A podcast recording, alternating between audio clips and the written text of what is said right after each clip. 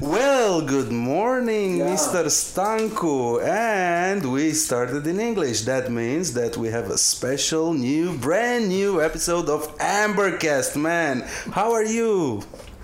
Drinking lemonade. Why? Product placement. Okay. Are, you paid by that by them? no.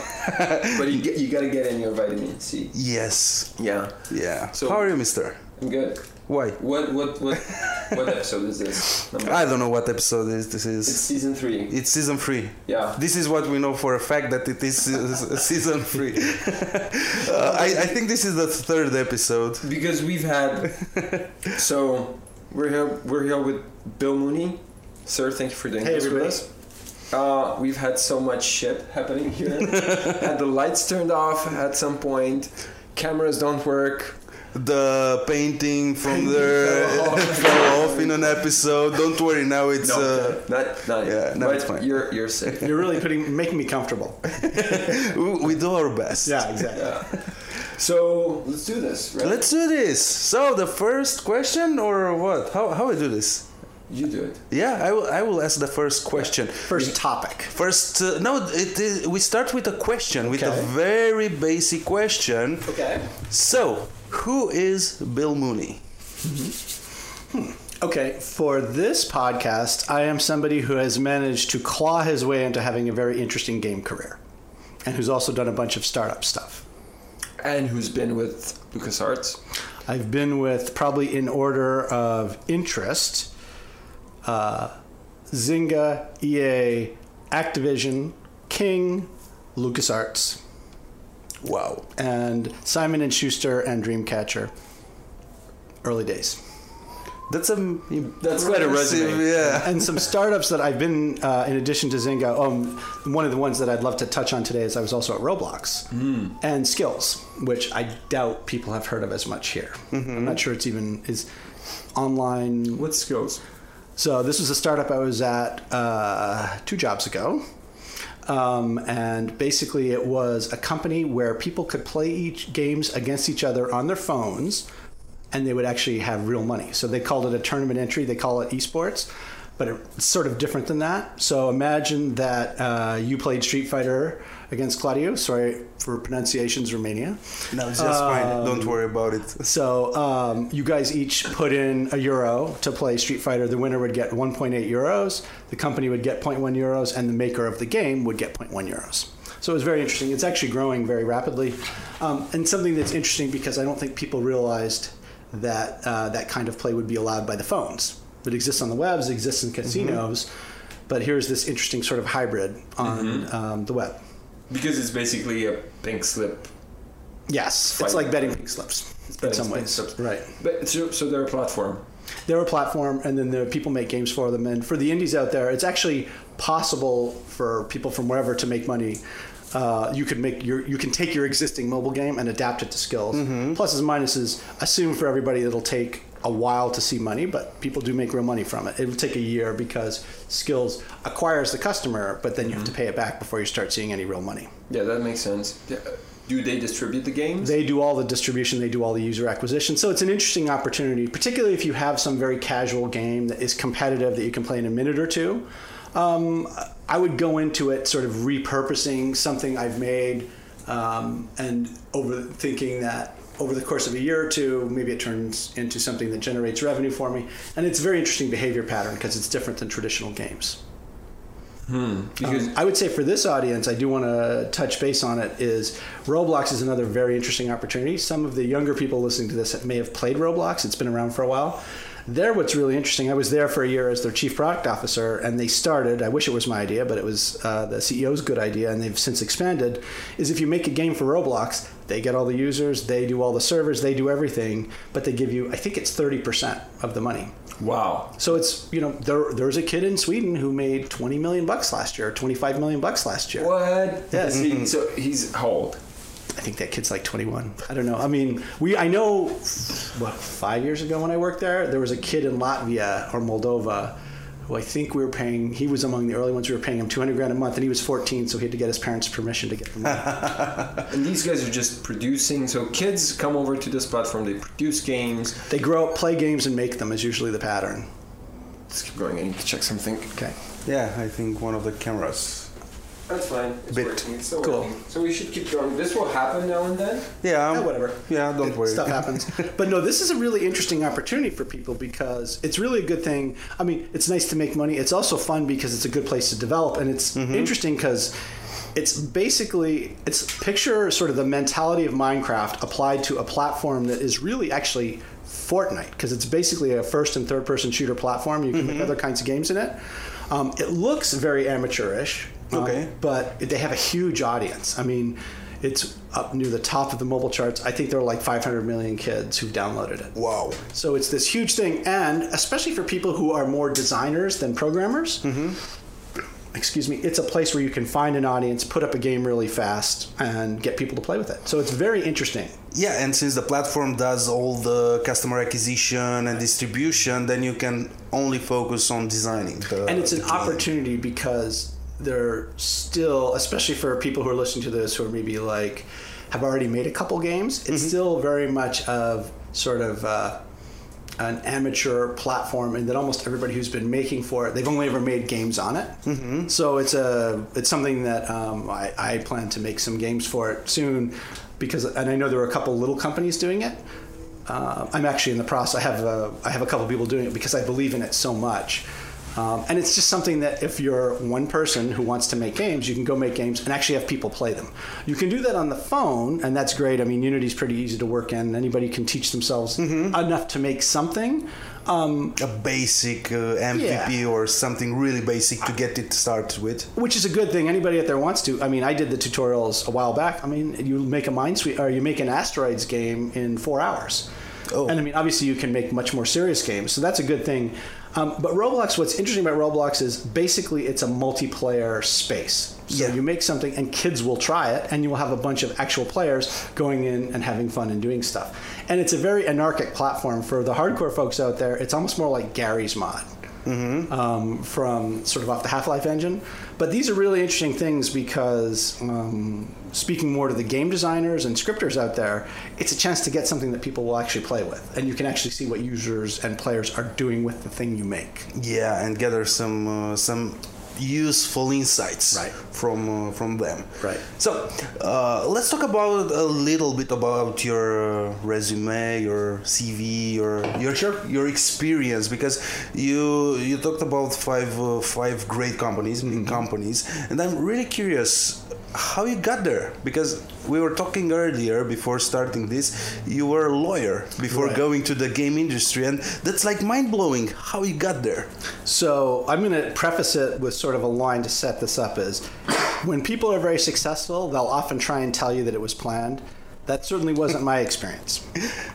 Um, I uh, because overnight success ten, takes 10 years overnight success never happens and people usually bump into an opportunity rather Yeah. than carefully find it and so my example was i was a, a lawyer in the us i was an attorney i was going to court um, and I went out to visit my friend from high school, and I went to E3, which some people may know is like the big game show in North America. It was, it's uh, especially during console times.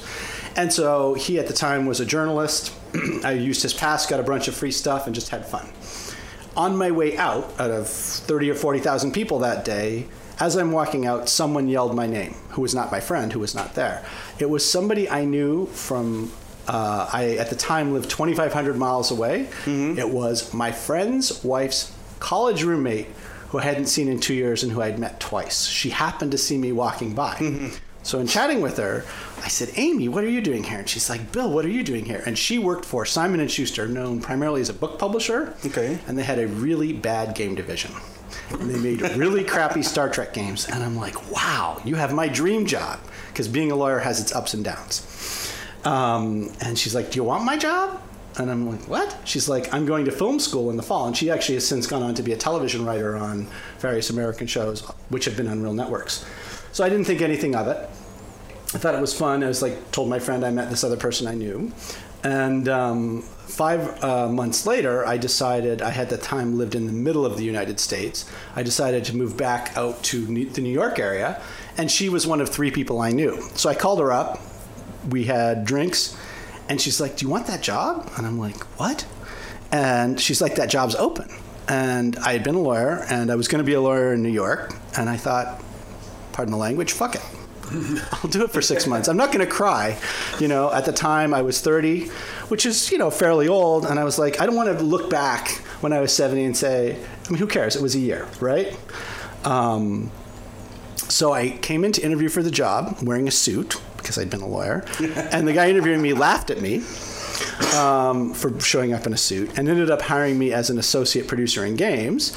Um, and what I didn't realize is that basically meant as I was his secretary. And so I was like doing his expenses, getting coffee, but I talked him into giving me a game, and that game did okay. And then I talked him into giving me another one, and that game did well. And I sort of basically clawed my way into becoming a game producer. And what I didn't realize is that's pretty typical for game producers. Mm-hmm. Many people start in QA and climb up that way. Some people are engineers. But that's not an uncommon story for game producers. Producers are usually the person who doesn't know how to do anything who convinces other people to let them help run things and then later ends up being in charge. Well, they also have a lot of This is what Gabby does, by the way, everybody. uh, like for me, producers is When, when he's not talking. yeah. You take you take shit that is dangerous. Well, dangerous to the business. It's Right. uncertain, and you turn it into something certain. Yeah, I'm kidding around, but w- the point is, Uh, many producers are people who sort of often come into games in an unusual manner. Mm-hmm. Right? Programmers, you go to school, you're a good programmer, you love games, someone gives you a job. Typically, artists, you're a great artist, you realize basically the job you can get paid to do is either you're a creative in something like advertising or you mm-hmm. work in games. Um, game designers, they're people who are obsessed with games, barely get through their schooling because they're too busy playing Magic or World of Warcraft or whatever mm-hmm. particular game obsesses them. And producers are usually the people who love games but have gotten a degree in something else and sort of bump into an opportunity to do it. I'm exaggerating slightly, but there's some truth to that. So I did that, and at that company, and started to make some games, and my games made some money, and people played them. There was a game for those of you who are old enough to remember it called Outlaw Golf, um, which was had started as amateur league golf starring Gary Coleman. I don't know if this reference will make sense to anybody who's under 40. This was a kid who was a celebrity on TV in like the 70s. He was this very small man who was on this very bad show. What's funny is we turned it into Outlaw Golf, which was one of the early Xbox games. And the reason I mention that is I went on to have a career, which you hear more about. The guys who did it went on to make Tiger Woods for uh, EA nice. much later. So you can start with very unusual, humble games. But the thing about Outlaw Golf is, I'm sure nobody's played it, but you could be like a stripper, you could be uh, Vanilla Ice, you could be, you know, the owner of a, of a convenience store, and it was sort of this loose, tongue-in-cheek uh, version of golf. But the golf game was actually really fun. And so we all sort of went on the basis of that game to end up actually getting work on quote unquote real games. Um, after that, I briefly worked at Dreamcatcher in Canada. We did Painkiller, which I didn't do a whole lot on, and some other games. And actually, that was the first time. That was actually the second time when I started working with Eastern European game teams. There was a great game we did at Simon and Schuster that, if anyone's heard of it, I love it. These there was a team called Silver Style out of Berlin. We did this great game. They had built this really excellent game back in the early 2000s called Soldiers of Anarchy. It was awesome. It actually won a couple very small Game of the Year awards. It sold no copies, but they're great dudes. If anyone from Silver Style is out there, hit me up. You guys were great. Um, but they were the first uh, sort of uh, team from former Eastern Europe that I'd worked with. They were awesome. I then went to Dreamcatcher, worked with some teams in Prague who were real good. And that was really the beginning of when I became impressed with the level of game talent that people had in um, Europe, and especially in sort of the non, not England, not Germany, not France uh, parts of Germany. Painkiller is a Polish. Polish Yeah. team, right? I think those guys, they went on. They were uh, people can fly. They got big for a while. I think they shut down, and I think some of them went to CD Projekt. I'm not sure. Yeah. I know for a fact. Just a side note for anybody who's played Painkiller, and I hope this is not too sort of digressive, but it started because they liked playing one v one Quake. Yeah. Um, but it's the same type of game. I mean, I remember how I found out about Painkiller. So I have friends who played a lot of Quake, and they set up one of their one of the first, like in my neighborhood before mm-hmm. the internet was LAN party. Yeah, so the, they would set up these TCP networks mm-hmm. over blocks of flats. Yeah. And you just pull a cable and then you drop internet. I've heard about this. The Romanian, the router hanging between two apartment buildings. Yep. Right, and everyone would pay for the internet. It would be awesome broadband Right. connection, and that And there was no porn at all. None. What? None. So these guys had set up a, a TCP network for Quake playing Okay. specifically, and I remember when Painkiller came in, it was a bootleg CD, Mm-hmm. as you do. We put it into the unit. We installed. Screwing somebody in Poland, just pointing that, not screwing some big American company, some little, some little team in Poland. Good work. Be ashamed. So I remember talking like, "Hey, it's almost 11 p.m. We should not spend too much time with this." So we started Five in the morning. five in the morning, still playing. It was amazing. That game was amazing. It was super fun. And I will say, in, in full credit, I did very little on that game. Um, but that team was good. And then Cold War, I don't know if anybody ever played Cold War on Xbox. I think it shipped, didn't it? Um, this team in Poland, excuse me, in Czech Republic. And it was this sort of action adventure set around former uh, Soviet stuff. So it was interesting. Um, but yeah, Painkiller was an excellent game. And then the, um, uh, what was it? Um, not Mad Max, um, Silent Sam was the other Serious Sam. Serious Sam, right? Serious was sort of the other one like that. Um, so yeah, even back then, and there were some Hungarian teams that were quite good. So really, in the early 2000s, really that was sort of when I became aware of the level of talent um, of that. So I worked at uh, this company in Toronto for a while. It had its sort of ups and downs financially, and then I went to work for an Activision studio. Um, in California, um, a team called Shaba, and at the time, Activision had bought a bunch of little teams. This is when uh, Tony Hawk was very big, so they bought a bunch of little studios to do that kind of game, and those games didn't work out except for Tony Hawk. So these It's the guys, only game that made it. right? And so these guys had done a wakeboarding game. Does anyone know what wakeboarding is? It was really hard. Um, and by the way, an interesting, they were impressed with me in the interview because I'd actually gone and played their game. Power tip, pro tip out there for anybody who wants to get a job, play, Play the, the games. game. I cannot stress enough, play the game. If you're a designer, finish your game, right? this is stupid, but don't kid yourself if you want to get a job. I'm serious, that's half of why I was hired. They're like, you're the only person who's ever gone out and played one of our games. Well, people have like people have an ego. Yeah, it's it's shocking. So I went away, I went there and I was like, good, we're gonna make something cool, and we made a Shrek fighting game, Shrek Super Slam, and it actually wasn't bad. Hilariously, we found out three years ago there's a little esports thing that formed out of English universities as a joke, and there's like thirty thousand people who still play this game. This is not a joke. So that's how many years later. Yeah, 15 years later, 14, 15 years later, they're playing Shrek Super Slam, and apparently you have to use GameCube, and there are certain Wavebird controllers or whatever you're not allowed to use because it's a too much of a hack. Wow. Um, but what was interesting with that game, just as a little insight into this, is licensed games happily in mobile are a little less common. Um, but what was weird is you had to do an original game, typically, which should be something that would conform to convention very carefully. Medal of Honor, Call of Duty. If you did an original game, you typically it was our version of something that was already successful. Licensed games, everybody made fun of. You'd be like, "Oh, you have to make the Donald Duck game," which, by the way, that's where, believe it or not, Prince of Persia came from. And many of Ubi's best people, they made Donald Duck going hang- quackers. hang on, hang on. Is that how Prince of Persia started? Prince of Persia. Well, Prince of Persia. There was a really old one on the PC Yeah. that whatever maybe your dad played, um, but the good one from the 2000s. Those guys made Donald Duck going quackers in Montreal.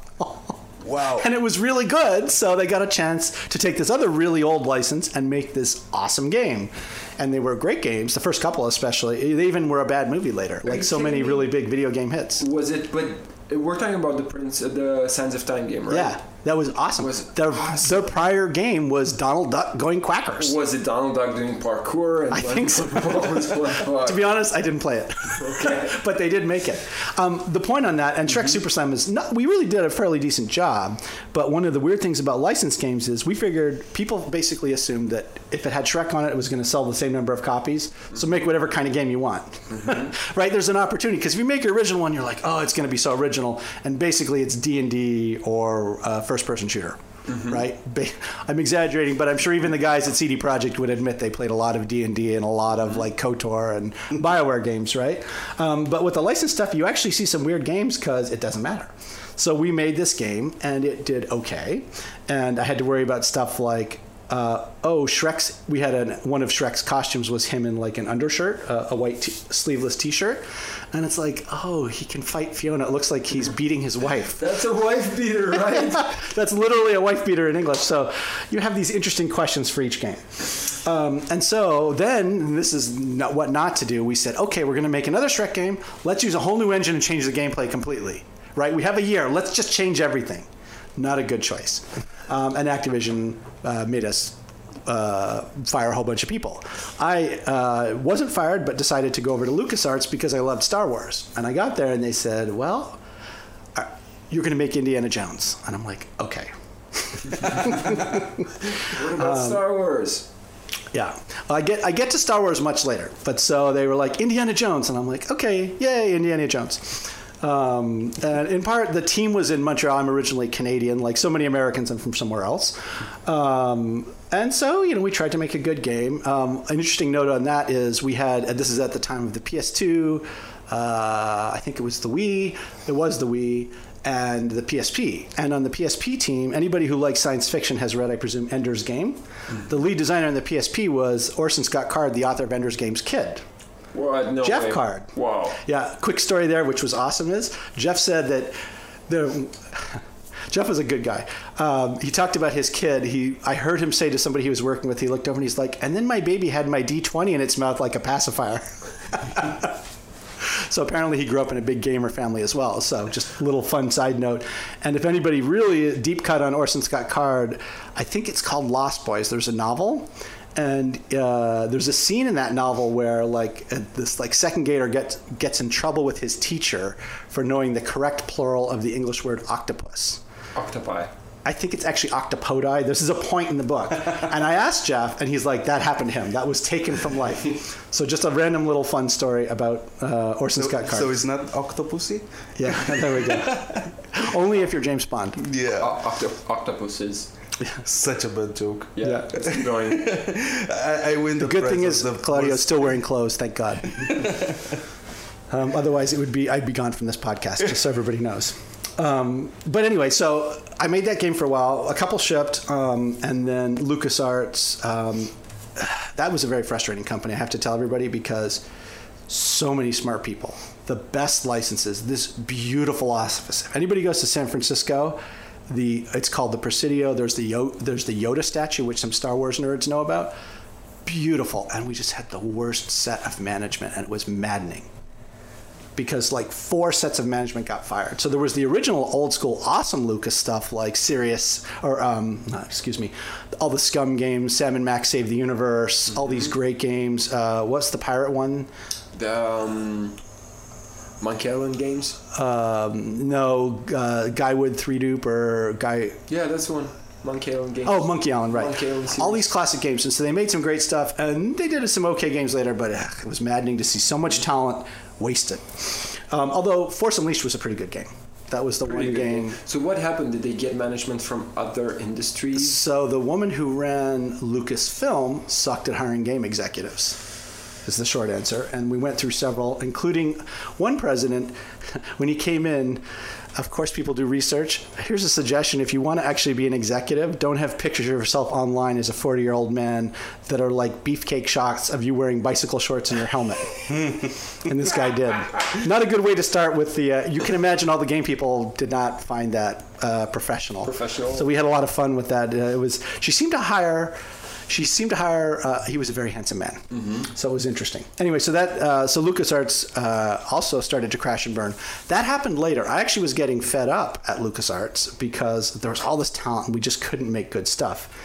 Um, and in fact, my boss at that job um, left, and he was actually a great dude. Um, if we get to the end of what I'm doing now, back in in my world, he's a really smart, good guy.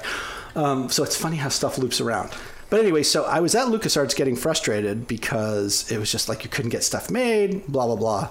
And um, there had been a big layoff, and I went hiking with my friend. And this is really a genuinely important thing. You heard from me describe how I sort of randomly fell into my game job. This is how I randomly fell into startup life. So I went hiking with my friend, and really he was more my friend's friend. And he had been laid off three months before. So we're hiking, and he said, Well, I joined this little company. You should think about joining. We're hiring. And I'm like, Oh, yeah? And he's like, yeah, we're making Facebook games. Um, we're making money. People are paying for free poker chips. You should come in and interview Monday. And I'm like, fuck it. Sure. I will. I'll go look it up. Why, why not? Right? There's no downside. You have the conversation. So I go do some research and I'm like, man, the guy who founded this company's made other companies that have been really successful. My friend's telling me everybody's on Facebook. This is 2008, so I don't know what it was like in Romania, but Facebook's really exploding. When everybody got laid off, we were all connecting on Facebook. So I was like, this is a really interesting thing. And there's a, there's a couple deeper. This is an important point for anybody listening. But so I think I said, what the hell? Always always do the interview. It never hurts right? You don't have to necessarily think you're going to take it. Always explore the interesting opportunity. Always. always. Um, and pay attention because stuff that people make fun of is often useful. And so i went in and i did some research on the weekend. I went hiking on saturday. Sunday i spent uh, several hours doing research. Monday morning he calls me. He's like hey do you want to come and interview? So i said okay. And so i go in on monday afternoon. In 15 minutes i'd been offered the job I make up the amount of stock I'm going to ask for, and he says yes. And he sends me home to fill out my own contract, which, as it turns out, is a good indicator of startup life. Make your own con- contract. Um, yeah, he's like, go fill out your own paperwork. I later put together my own desk, stuff like that in future startups. So those stories are true. Um, and so I said, okay. And he's like, can you start tomorrow? And I'm like, no, I need two weeks because I need to make sure I don't screw my team. This is the, the third lesson is don't screw your team. A, it's the wrong thing to do. B, it's a small world. So I hung around long enough basically to quit to my boss, make sure that my team was handed off properly. And that took about three weeks. And then, so I left that, I finished that job on Wednesday night and Thursday morning I started. I came in, my desk was uh, above, it was a room that apparently had used to been full of, used to have been full of nails and was later filled up with monitors. There were like nine people squeezed in. I had a really nice chair, an old door covered in like asbestos and dust, and a really nice computer. And so I joined this company. I'm like, hmm, this will be interesting. Um, and that company was Zynga. And so when I joined, we were about 30 people. And when I left four and a half years later, we were 3,500. And so they'd hired me to come in and make, they're like, we want you to make like a Mario Kart game and a shooter. And I'm like, cool, that sounds fun. And they're like, so I get there, I'm there for a couple days. They're like, we're having problems with this game. Can you go fix it? And I said, okay. And so that's how I started working on Mafia Wars, a game that probably some of you younger people vaguely remember. Everybody else knew we nagged the crap out of you on Facebook add me, add me, join my mafia, join my mafia. Um, and you can hate on me because I was one of the people that helped damage Facebook at that time because I was later part of the Lonely Cow, if you guys dealt with that. And your moms may have played too much Farmville, for which I say thank you. So I got to Zynga, I'm working on this game. So uh, Mafia Wars is doing well, and they're like, go over and work on poker, Zynga Poker, which was good, and I did that and I'm working on that. And then they're like, "Well, we have this other game. The whole team's unhappy uh, people are quitting. Can you go do it? And that was Farmville. And Farmville was very interesting because it was this game that um, Zynga will tell you it had this wonderful master plan. What happened is we saw the stuff that worked. We tried to make our own or buy it. We couldn't buy the original, so we made our own, and it turned out to be a really big hit. Um, and so what happened is it was very stressful. It was fun, and that game grew and grew and grew. And at one point, I, like I said, I'm originally Canadian. I called my family and I'm, guess what? And they're like, what? And I'm like, Farmville's bigger than Canada. we had 35 million people a day playing it at that point. Canada was like 32 million. Um, and so it was fascinating. Um, but here's the here's the point on that. So we had it. It was a good hit. Never believe that people have this. Success is there's an awful lot of luck. It doesn't mean you don't work hard. It doesn't mean you're not smart. All that stuff is important, but there's an element of luck in this. No one, there is no guaranteed path. There is no perfect choice. People do not know what they have. The smart ones go, oh my God, it can be something big and double down on it. Mm-hmm. Um, so I did Farmville. And then they uh, sent me back to Mafia Wars, back to poker and uh, I even spent nine months working on a competitor to Minecraft, which we never shipped. Um, and after four and a half years of Zynga, I needed a break and a change. And so then I went to my first pure startup, which was called ChirpMe, and that was a dating thing. Um, and we competed with stuff like Tinder, and there are a whole bunch of interesting lessons there, but I'll move on because this is sort of focused on games. Those guys, by the way, went on to do WAG. That, does anyone in Romania know what WAG is? No. It's basically Uber for dog walkers which actually has gotten Huh. lots of traction. There's two of them. Nice. Um, there's another, I forget the other one's name. Um, but they were smart guys, um, and those guys I actually think were in some documentary. I mean, they were living on like inflatable couches in like a room, eating ramen. I mean, they really had the crazy startup stuff. Um, but so after that, um, I had been talking to. Uh, and I didn't want to leave them in a bad spot, but the guy who'd been running Roblox and I were talking. Liked them, but you know, you want to make sure. So we decided, um, Chirp Me, we decided to wrap it up. And basically, everybody got their money back. It didn't win, it didn't lose. Those guys went off to do this thing that became WAG, and I went over to Roblox. And Roblox, in many ways, had some of the same pattern. When I had gone to Zynga, everybody had made fun of Facebook games. So, like, Facebook games are bullshit. Who cares? These aren't good games. Gamers made fun of them everybody made fun of them, but lots of people played them. And those games were terrible at the beginning, but they got to be pretty interesting.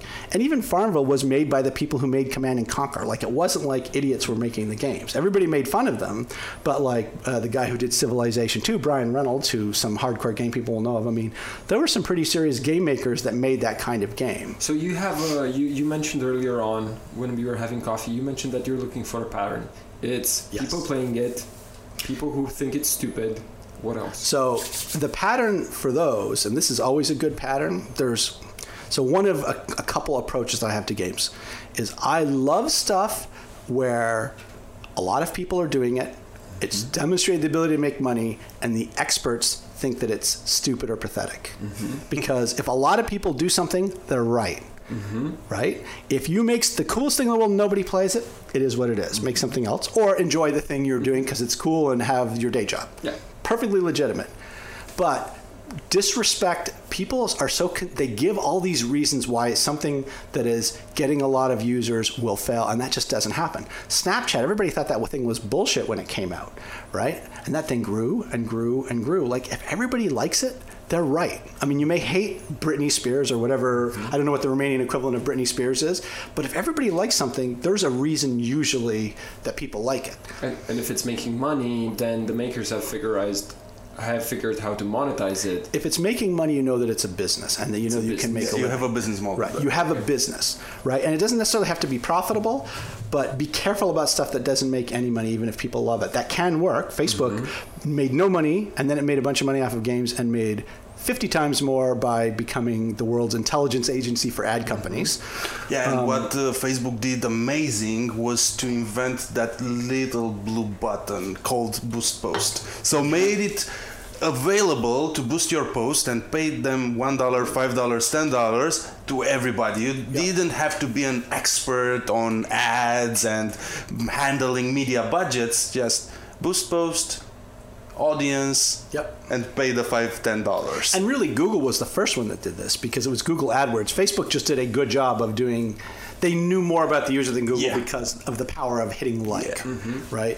I think you've seen the studies, but go ahead. So what do you say? Okay, so we. But coming back to the Makes sense, thesis, but right? Coming back to the thesis, why do why do uh, critics have to hate it? So critics are usually conservative guys. Right. They usually they go deep in something. Is it because it's probably It's because it's not like the thing they like.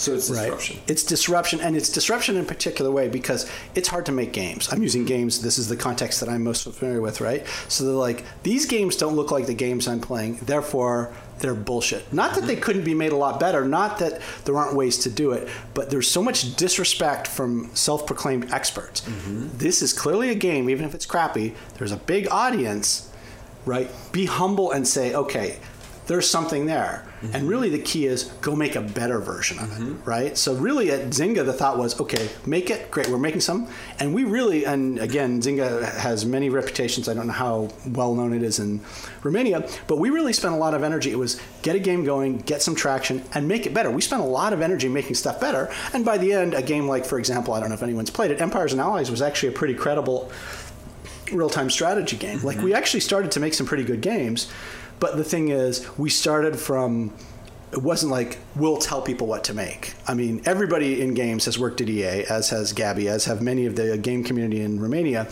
At the beginning at Zynga, we were hiring people from EA who had left because they recognized there were limits. Later, we were hiring people who we'd been kicking EA's ass for three years. They bought Playfish, which failed, and stuff like that. But they're coming and say, "Oh no, no, no! You know what? We're joining you, but we know how to do it better." Hmm. And that was when I started getting fed up with Zynga, and that was one of the big reasons I left. There are many smart people at EA. I later worked there as if we continue through my sort of resume.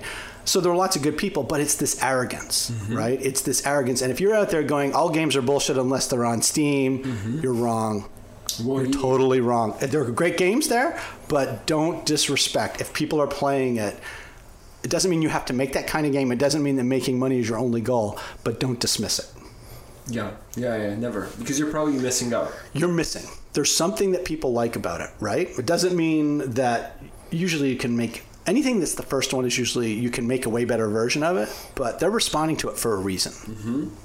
Um, so then I went to Roblox, and Roblox once is luck, twice is sort of a skill, right? Because like Zynga is like, oh wow, okay, this worked. And I honestly, a lot of it was luck because there were like five companies. I happened to choose Zynga because it was the one I happened to know a friend at. It was in the city, right? There was not a master plan.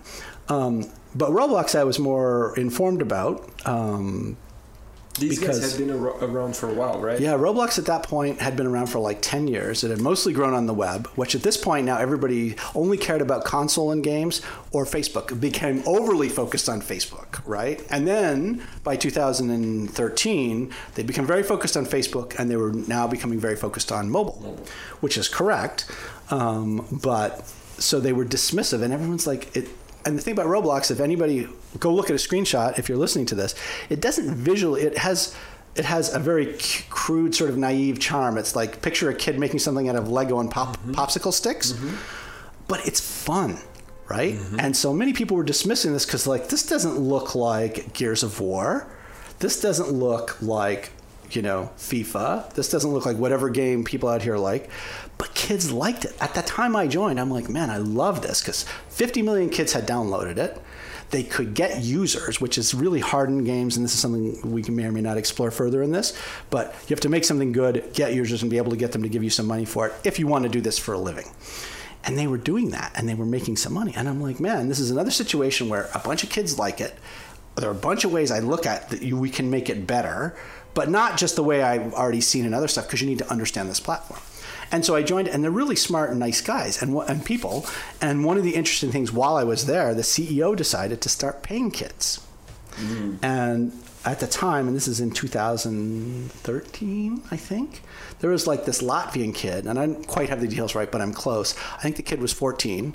We started paying him 10%. He was making like 200 grand a month. His parents had to sign whatever format. God knows how we actually wired the money to him from California. But like we started paying the kids, and it took off. And now there are kids making. There's a kid, I think I said this already, mm-hmm. who made 25 million bucks last year. And he was a kid, and he grew up on the platform. So it's this really cool, interesting way to go. Um, so I like Roblox, obviously. I mm-hmm. mentioned I'm going to do stuff about that. But the bigger point is here was this thing that a lot of people liked that looked junky, and then I knew could make money. So here's what interesting about here's what's interesting to me because we were discuss, discussing monetization earlier on. Mm-hmm. So Roblox figure out how to make money with fun products. They're not selling crap, mm-hmm. and they're primarily talking to children. They're Right. giving them good games. And they're trying to bring them up. And in fact, Roblox wasn't very focused on money. Roblox did enough, and Roblox is very interesting because the founder is um, grew up in Silicon Valley. His father was a very successful entrepreneur. He's a really smart guy and a good guy. Hi, Dave, if you ever hear this. Um, but there is even a way for kids to take free currency, which were called tickets, and turn them into Robux, paid currency. Something everybody wants. At Zynga, we were afraid of doing it, right? Because a lot of kids don't have money, but mm-hmm. they could grind, and then somebody who got Robux because their parents gave them a gift card or they're an adult or whatever, they could trade them. So they did a bunch of interesting, smart things. But the thing was, they said we want to build something cool, mm-hmm. and we want to build something that somebody can make a game on for other people like them. And so it worked pretty well. And I don't want to overpraise it. I don't want to sound like I'm kissing Roblox's butt, but it did something different. So in terms of monetization, I tip my hat off to them because I'm looking at like other games that are targeted towards children. Mm-hmm. Do you play any of the Talking Tom games? Yeah, I've played Tom some of those, yeah. So those beautifully crafted games, super smart, full of ads. Right. Like you have because that's the only way they could figure out how to monetize children because children don't have a credit card, so they will not pay for shit. Mm-hmm. Right. They're super protected. It's almost impossible to play Talking Tom right now if you're not a kid and you don't care about ads. If you can't get past the ads, it wrecks the experience. past Well, a quick note on Roblox.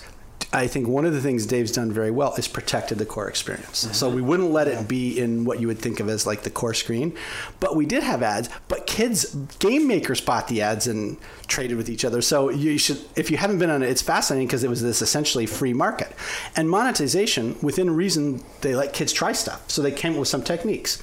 So kids, for example, there's a whole marketplace where kids can make stuff in Roblox. So you could make um, a gun, and a kid who made a game could choose: Do I make my own guns, which kids have to pay for? Do I allow them to bring in their gun from the store, and a variety of things. So because they were patient, the audience sort of told them what the audience, how the audience wanted to do stuff, and they try new stuff. A big part of it is game cards again, without sounding too much like I want that I'm trying to sound make Roblox sound like the best thing ever.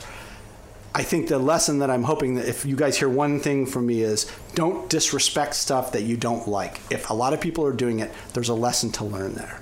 Stay Right. humble because there's Stay humble. probably there's probably a lesson. Like you just have to look. Like you were mentioning earlier on, the audience will tell you what to do. Right. Like don't don't read a book and say this is how I'm gonna do it. That's right. And don't assume because it worked, it will continue to work. And also don't like. It's not that. You, I mean, people are smart. You you know a bunch of stuff. Your instincts are helpful, but look at if everybody else likes it, they're right, right? Um, so. Anyway, I was at Roblox for a while. Um, like those folks, left in part because they were really focused. They went on to Xbox. I was more focused on mobile. And then I went to Electronic Arts. And at EA, I worked on the longtime Simpsons game, Tapped Out, which was a good game. Uh, shout out to the Simpsons writers who are smart and funny, and that was actually the real writers. An interesting lesson there because that's what people I think really bought that game for was extra jokes because they were real jokes written by the writers. And then we had this Star Wars game, so I finally got to make a Star Wars game, and I was so happy. How is many what, years 10 later? years later? Ten years later? so much long so much longer right everybody everybody wants to make a star wars game and we made a game that was galaxy of heroes um, which is the star wars character controller yay some of you have played it um, What? I think everyone's playing. Come on, hopefully playing that I- game. you better play it no. No, i'm kidding go play roblox now. um, but it, it, I don't want to go super deep on that. There's a there's a really interesting uh, GDC talk which I probably won't give, talking about just how messy it was behind the scenes. One of the Blizzard guys, I was at a talk, and he said everybody has this image of Blizzard being really good and being really rational behind the scenes, and then he showed a picture of Pennywise from it. There could have been like four Pennywises on that game. Trust me when I say it was not a clean or happy process. But the team worked very hard, and we were humble again, and hopefully this is a regular theme. And even then, we thought the game probably, I mean, four days before it launched, the numbers weren't good. And then it came out and it was great. And it was like, oh, thank God. And half the reason it was so great is because we had a bunch of people who we had hired off of Craigslist who helped us make sure the units were balanced. Right? This was not people with 25 years of experience, although there were a couple people with that kind of experience who were very helpful. A critical factor was four dudes who were like working at Subway, who we hired, made sure that our units were good because they knew the genre. They were experts because they'd played competitors for a thousand hours each. So how did you guys find them? Like just Craigslist. On Craigslist. Yeah, we literally ran ads on Craigslist. I mean, in fairness, there was a big effort, and those many of those people turned out to be really good. Um, a little more detail on that. There were actually five of them. There was a producer, Tim Lander. If Tim ever hears this, did a great job on this, and I forced the team to listen. But these were people who were already experts in the game. These were people who, because we were competing at the time with games like Contest of Champions, which people still play, Brave Frontier, Summoner's War, and the thing was it's very hard to understand the elder game when you're making a mobile game. Live services, which are basically MMOs and mobile games, you have to have played a long time to really understand it. And most people, if you're making a game, you play your game, you play the main competitor, you play your favorite game or two because you work in games and you love games. And if you're disciplined, you play like one or two more. But what we realized was that was how you get insight into this elder game. So we went out and basically bought 5,000 hours of experience in the games we wanted. And those guys did a really good job of calling out stuff we didn't understand. Uh, a brief example was Summoner's War at the time was a very successful game. It's since fallen off, but it was big for years. We realized because I made sure we hired a Japanese, Korean, and Chinese speaker because those games, a lot of them are Asia. It's an Asia-driven genre. Summoner's War was putting stuff out in Japan a year and a half before it made it to the U.S. Wow. And we wouldn't have known that but for these guys. and they just they were really smart. They could tell us what was wrong with units, and I mean, they're we hired a couple of them. We offered jobs to a couple more. I mean, they're good good folks, but these were not people who'd done anything in games ever before, except loved and played a lot of mm-hmm. games, and they were really helpful. And so that makes sense that they would know their genre. They also turned out to be really good at breaking down other games. Other games, right. So like Clash Royale is a game everybody's played it. It was a big deal. And usually what happens at a game company is people see a competitor, take it very seriously. Everybody plays it like crazy. Somebody smart writes like 100 slides on why the game's great. And then they go work on their game and they don't realize that that team that made that really good game is still making a bunch of new stuff. And it's a, yeah, and it keeps growing. Right. And that, that really smart team that you were scared of while you're working hard for a year, getting better. they're doing stuff too. Yeah. Yeah. And it becomes very hard. a couple of months or maybe A a, year, year. ahead of you. Exactly. you. So let's explain why elder gamers are important because we had this conversation. So we, mm-hmm. you need to know where you need to go in order to build back from it. Because as you're making a game, you don't know what your game is. Yes. You're you're you're finding out and you're testing and you're finding out. So an example on this. So I want to take this in two parts. So elder gamers are important because when you're building a live service, you're building World of Warcraft, you're building Farmville. That sounds funny to say, but it's mm-hmm. true. You're building uh, Galaxy of Heroes. You're building whatever. You're building a slots game. You live and die ultimately by whether people stick with your game. If you can get people, if people stay with your game long enough, at some point usually they'll pay you. And if you keep them long enough, you have enough money to get new users, and it is a business, right? And you want it to be an awesome game, but just so everybody understands, the goal is to have something that persists. And so it's very important that you understand what people like about it. And if you want to move them, what do they want different so that your new thing is worth them doing it? Because everybody here knows if you're playing Call of Duty, switching to Battlefield is a big deal, right? Of course. Mm-hmm. If you want me in a new shooter, like Overwatch is a good example of a game that came in and disrupted how that worked. An even more interesting example is well, actually, let's stop on Overwatch for a second. Do people, if people don't realize, that was the wreckage of seven years of failed work on Titan, which was supposed to be the science fiction version of World of Warcraft. So they had a couple months. They're like, we really like our multiplayer. Maybe we can do something with it. And that was Overwatch. And the thing about Overwatch is it was able to establish itself against stuff like Call of Duty and Battlefield because they took a mechanic that had been around for years, that sort of team based objective gameplay stuff. Splash Damage did it with. Um, Quake Wars. uh, Quake Wars was actually the sequel to um, their World War II themed one on PC. Uh, Enemy Territory, I think. Enemy Territory? Enemy Territory was the first one, and Quake Wars was sort of an extension Okay. of that. Um, but these guys took an existing, but then they made a really good version. Side note on Blizzard: Blizzard is really great at making the best of an existing genre. They make follow-ups. Right. They make they do a brilliant job of executing and making the best of a genre that's already established. Um, generally, by the way, Supercell largely did the same thing with Hay Day and Clash of Clans, which was a copy of a game called Backyard Monsters. Clash Royale is sort of uh, their own unique idea, but something like Brawl Stars has not been as successful. It's hard to make hits. Um, Well, it's funny because you were telling me the story where Clash Royale didn't make sense until they they brought in the uh, IP of Clash of Clans. Clash of Clans. Yeah, they would. That game they've been working on it. My understanding is, um, and I think there might even be talks about it, is that they've been working on it for like five years. I think it might have started around the same time as Clash of Clans, and the numbers didn't work until they started using the Clash of Clans characters. Wow.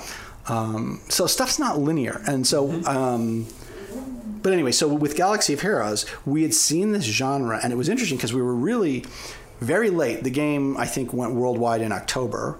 In May, we made huge changes, ultimately from because we didn't feel like we were delivering on Star Wars. Um, and so that was material. And we made some big changes in our game, um, and I won't bother going super deep on them.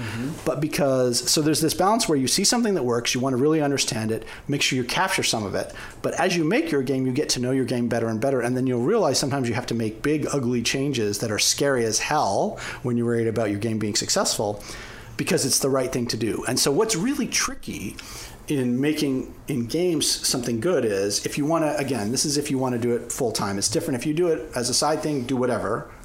Good for you. Try cool stuff. Mm-hmm. But if you want to make a living it's this balance of doing something that can make money but also doing something that's good mm-hmm. right? And this is why i tend to use the metaphor if you work in games it's like going back to the middle ages and being a, in a guild. It's, it's a craft. Mm-hmm. You're an artisan, not necessarily an artist.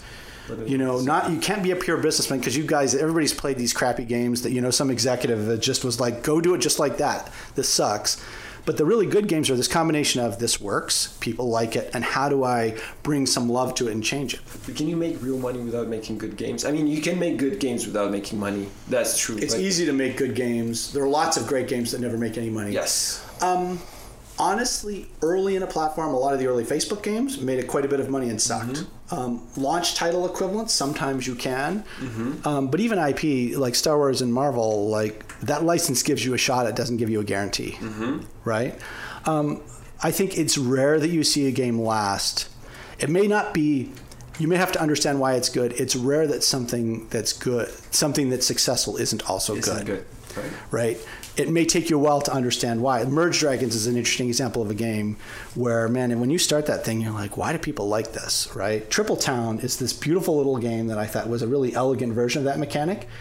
And nothing against the guys at Gram who I've met who are really smart, but man, Merge Dragons at first you're like, man, the art feels like it's really old, feels like a ripoff of somebody else's mechanic.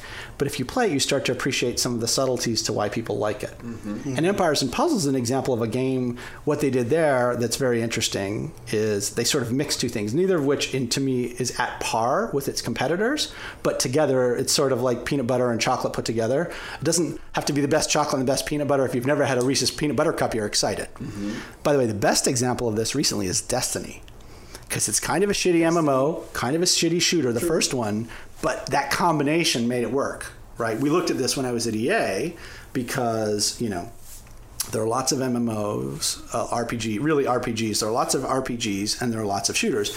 Destiny 1 certainly I don't I would argue even Destiny 2 wasn't up to par as a shooter. And it's the RPG elements certainly to me and I'm not a huge Destiny fan didn't feel at par with some of the really strong RPGs out there, but people like that combination. And there are mobile examples of this where you're seeing sort of a mix of styles that if you're the first to do something like that, I think you can say objectively they're not the greatest games. Well, yeah, but then there's awesome games. Clash Royale, MOBA.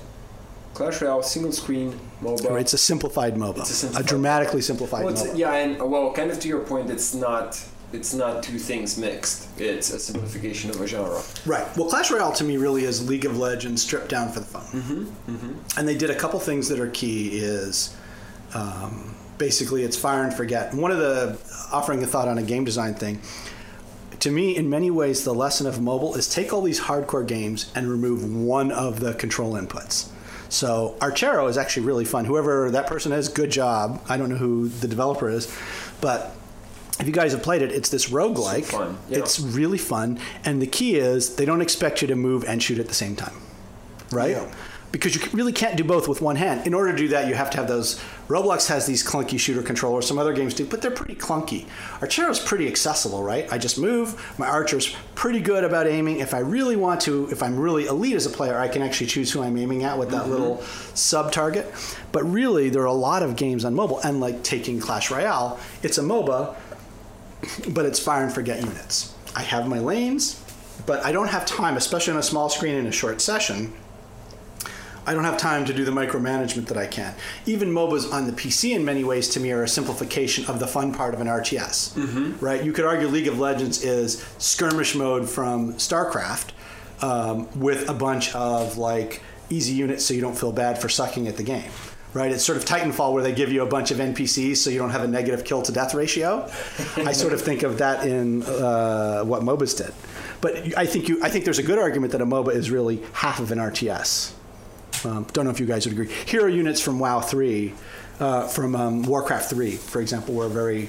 I think I believe that was actually the inspiration for Dota. Not a huge mobile player, so apologies. Don't don't at me or don't at Amber if I'm wrong on that, guys. But you get hopefully the general point. So you have a theory about the importance of uh, the importance of the control model. You explained to me at some point why match three keeps killing it on mobile Ah, because okay. it's a super simple Right.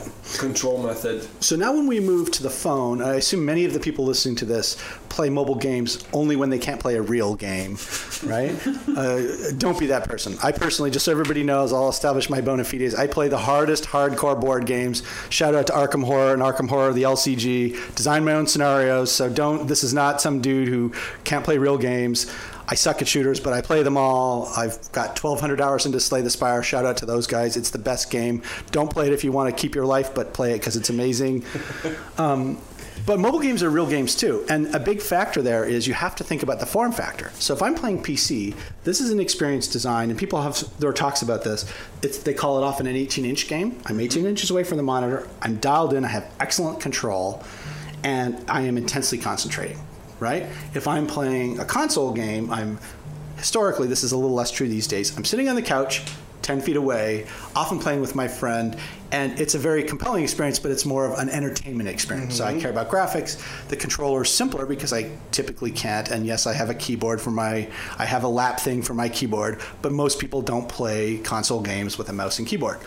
Um, with the phone, the joy generally of phone games, all the really big phone games, typically you can play with one hand. Roblox accepted, um, Homescapes accepted some uh, match threes, and it's interesting to see some of these rules violate over time. Historically, it had been you can play it in portrait mode, which means it's longer than it's wide, just so everybody knows if they don't already know that. And you can typically play it with one hand. Some people refer to it as doing it on the subway. I like to call it the toilet rule. Um, you want to be able to play it on the toilet with one hand because who wants two hands on anything on the toilet, right? Um, but so you have to think about this control. But one thing that's important to note, and I think Candy Crush still does a good job of this. I uh, disclaimer: I worked at King for a year and a half, and then they closed our studio tier. Um, San Francisco. yeah. Shout out! Pour, I'm pouring a beer, an imaginary beer out for Seattle and San Francisco. But King, I still love you. It was fun. Um, but if you look at games, I think two of the atomic gameplays, Empires and Puzzles, are very interesting because two things that work particularly well on the phone are Match Three or puzzle games, but particularly Match Three because you don't have time pressure Yeah. and you don't have the aiming problems they do with stuff like a bubble popper and slots. Weirdly. Um, and games that you would think would work very well, stuff like Hidden Object, in my opinion, just it's very hard to have that experience on the phone. It's Yeah, because of the form Right. factor. Shooters and like shooters are you can do it again, Roblox, some other ones, but they're harder, right? It, it's sort of awkward. Your hands get tired. Many people uh, skill lag, blah blah blah. You get it. You have to make some preparations and you have to get it right. Get into the mindset. Yeah, Well, and, exactly. and what console does brilliantly compared to PC is console is every PS4 basically, thanks a lot PS4 Pro is the same. So that means you can have this really tight experience. It's fully controlled. Mm-hmm. Um, I mean, I know again, WASD purists out there, keyboard and mouse purists, yes, it's better, blah blah blah. But the point is, every PS4 controller you can really dial it in because it's going to work the same Mm-hmm. for everybody. PCs, I do not miss the days of having to care about compatibility with like 100 computers. Drivers. And I hate you, Google, for all the multitude of Android game, for all the Android phones, the 200 phones you have to test. Kidding, but you get it. Um, but so when it comes to phone, is I one thing I really think about is there's a reason that shooters and RPGs are so dominant on console and PC, and there are reasons that certain games like RTSs work beautifully on PC but really haven't worked on console. Right? They're just not the right kind of controls. Yeah. Arguably, Clash Royale it, you actually can do a better job on mobile than you can on console because I'm really not aware of a good RTS. Yeah, because it was started as a mobile first experience. Mm-hmm. Yes. It was designed. Well, but even that that. genre, it's pretty much the only one. Although interestingly, RTS, there's a game called I think it's Herzog Zwei that Sega put out that was like the first one back in like 1992 or something. If you really want to get hardcore. Um, but anyway, so coming to mobile, and that's the focus of what I make now. And I did that very intentionally because I like making games for a lot of people. And your mom does not know how to use your PS4, I presume. Sorry if moms do out there. I'm sure there's some mom who does, but there aren't many of you. But everybody has a phone in their pocket. And hardcore gamers bitch about mobile phones, but they still play mobile games, right? And there's some hardcore ones and stuff like that. But so with mobile, what you have is this pattern where you have to assume that people can only play with one hand and then they can be interrupted. Real time is dangerous because you have to be lag tolerant and just life happens on your phone, right? Um, and also, you're watching TV. If you're older, your wife is making you watch something on TV, or your husband, or your boyfriend, or girlfriend, or whatever. But this way, you can sneak some games in because you don't like whatever show you have to watch exaggerating, but you get the point. Um, And so these are experiences that are really good. And one of the key things is match three. If you look at games, I think I still think Candy Crush is the best for it. It just feels really good in touching it. I'm not as much personally of a slots player, but there is a real science. I know this around how the thing spins. That sort of sense of how it feels um, to the player, that core action, and that better feel good. Like shooters, um, Bungie spent 20 years making console shooters feel good. They do all kinds of subtleties. Some Call of Duty guys I sat with at a party were telling me they went off to go to work at Titanfall. They came back and they found a bunch of stuff and the code had been shut off because the new people didn't understand why there was this messy code that they built for 10 years to make aiming or something work in some specific way. Um, but so there are these real subtleties. That's the atomic action. That's that the atomic action. In the game, Yeah. it has to work. If that one doesn't work, the rest of the things don't work. Like in match three, I like making match threes. I've made a bunch of match threes. The fun thing is, the most important thing is the swipe and then the collapse. Right, the coll- If yeah. the collapse feels right, you get the game. Right, and it- uh, just as a side note on that, having also spent time on that, is if the bo- if the level has too much explosion, people don't feel satisfied. Yeah. Right. Uh, going way back, I don't know if this is interesting to people, but one of the things that I love, and I think Shinobi is the game I saw that did it, going way back on console, Oh my god, Shinobi! I right on con that. PS2, is get tougher as you're almost dead. Right? Yeah. Because it's the ultimate experience you want as a gamer is someone to feel like they just barely won. Mm-hmm. Next best is they just barely lost. Like in match threes and stuff like that. You want that feeling of, oh, it, I accomplished this. Even if it's easy. Right? Mm-hmm. Yeah. But you want them to have that moment. And if there's if the level has too much explosion, you don't feel like you earned it. Yeah, because there's no skill involved, and you'd expect only hardcore gamers to be like this, but no, all gamers Everybody's are like, like this. I actually, honestly, I used to say, I think I actually said this in a talk at Zynga and got in trouble for it, but it's true. Is our job was to turn your mom into a hardcore gamer. Um, side note, going back to Zynga, I remember being on. A, uh, I'm a scuba diver. I was on the boat. The guy who, or the woman whose boat it was, was about 50. Her 75 year old mom had made a feeder account for her Mafia Wars account, and I'm like, we've turned your grandma into a. She's making feeder accounts. This is awesome, and I got in trouble for that, but it's still true. Um, but really, the key point is everybody's a hardcore gamer. They just don't know it, right? Because again, using Farmville, you could argue that you took something like StarCraft. One half became MOBAs, and the other half became Farmville, right? And I was hopefully this makes sense to people, but like that, that hardcore stuff you love, people like it. If you trick your parents into it, they'll like it. They just have to understand it. And you have to be able to get into their head and realize how you have to present that for them to understand why this thing you love is cool. Um, if that makes sense. Um, Casual players are the new hardcore players. In- everybody's hardcore. everyone's hardcore. And by the way, it's obvious in the last 10 years or so of making mobile games, because I think the iPhone's about 10, 11 years old now. Uh, Ten years this year, I think. I think it's something like that. And Zynga, we, we had launch titles and Poker and a couple others. I mean, everybody's much more sophisticated. If you look at control structures now, the idea of swiping, I think I think it works the same on Android off the top of my head. But you know how the iPhone you can pull down from the very top to get bottoms. You pull up from the bottom, you get the other options. If you pull from the middle, you get a refresh. If you pull in the top third, it'll swap. Uh, for the search bar or whatever, that's a sophisticated control mechanic. The idea of not having to have a stupid little X button to close stuff anymore. But these are things, if you think about where people were, if you took somebody back 10 years ago, those would be very advanced, sophisticated controls. And again, your mom probably knows how to do that, or your dad, or, you know, that uncle that's weird that you don't want to go near. I'm It's kidding. uh, June 2007. Okay, so great. 12 years. iPhone came out, Yes. 12 years. it's really that old? 2007. Yeah, well, they only started 29th making games June. They only did games in late 8. Late. Yeah, yeah. But here's what the iPhone did, which was super smart. They made the control intuitive because I, I keep saying this whenever I talk to people, and it's not my theory. It's I got it off the internet, but like So therefore, it's reliable, everybody. it's reliable. Yeah, but if we've it's been- on the internet, it must be true. exactly. We've been so we've been working with PCs that are essentially tools. So we've been working with PCs and we learned how to use PCs in like 50, 50 years. Yeah. But then we've Yeah. been working with tools for God only knows how many thousands of years. Right. But before that, we were touching. Yep. We were touching things, and the touching sense is one of the most strong senses that we have. Mm-hmm. I mean, people can do without their eyesight. They can do without their hearing because they still touch and feel mm-hmm. texture. The kinesthetic is the word in English, yeah. So out comes this device where everything you do is touching, swiping, vibration feedback, haptic feedback. So I would argue. sense. So that's part of it. I I think that I would argue, Gabby, that's no more than half of it. The other thing they did is they let you try different stuff. Yeah. That to me is critical, mm-hmm. right? And you saw on the PS4, the controller, whatever that thing in the top middle is, that it's there. It's sort of a half-assed attempt to it. Mm-hmm. But the key is. You can try whatever you want, and there are uh, however many million games are now on uh, mobile phones. Um, I think you're right, but it was the opportunity to craft whatever kind of controls made sense. Early on, there were a lot of games with virtual joystick. It didn't feel good. Yeah. But, and then everything was just sort of touch, click here. Archero is an example to me of a relatively sophisticated use of saying not two joysticks, one. Um, Brawl Stars arguably sort of does the same thing, I would say. Um, the Archero guy maybe or woman may have actually, I suspect, maybe looked at Brawl Stars. Um, and made it better. and made it better. I would argue. I think I think Archero is an excellent game.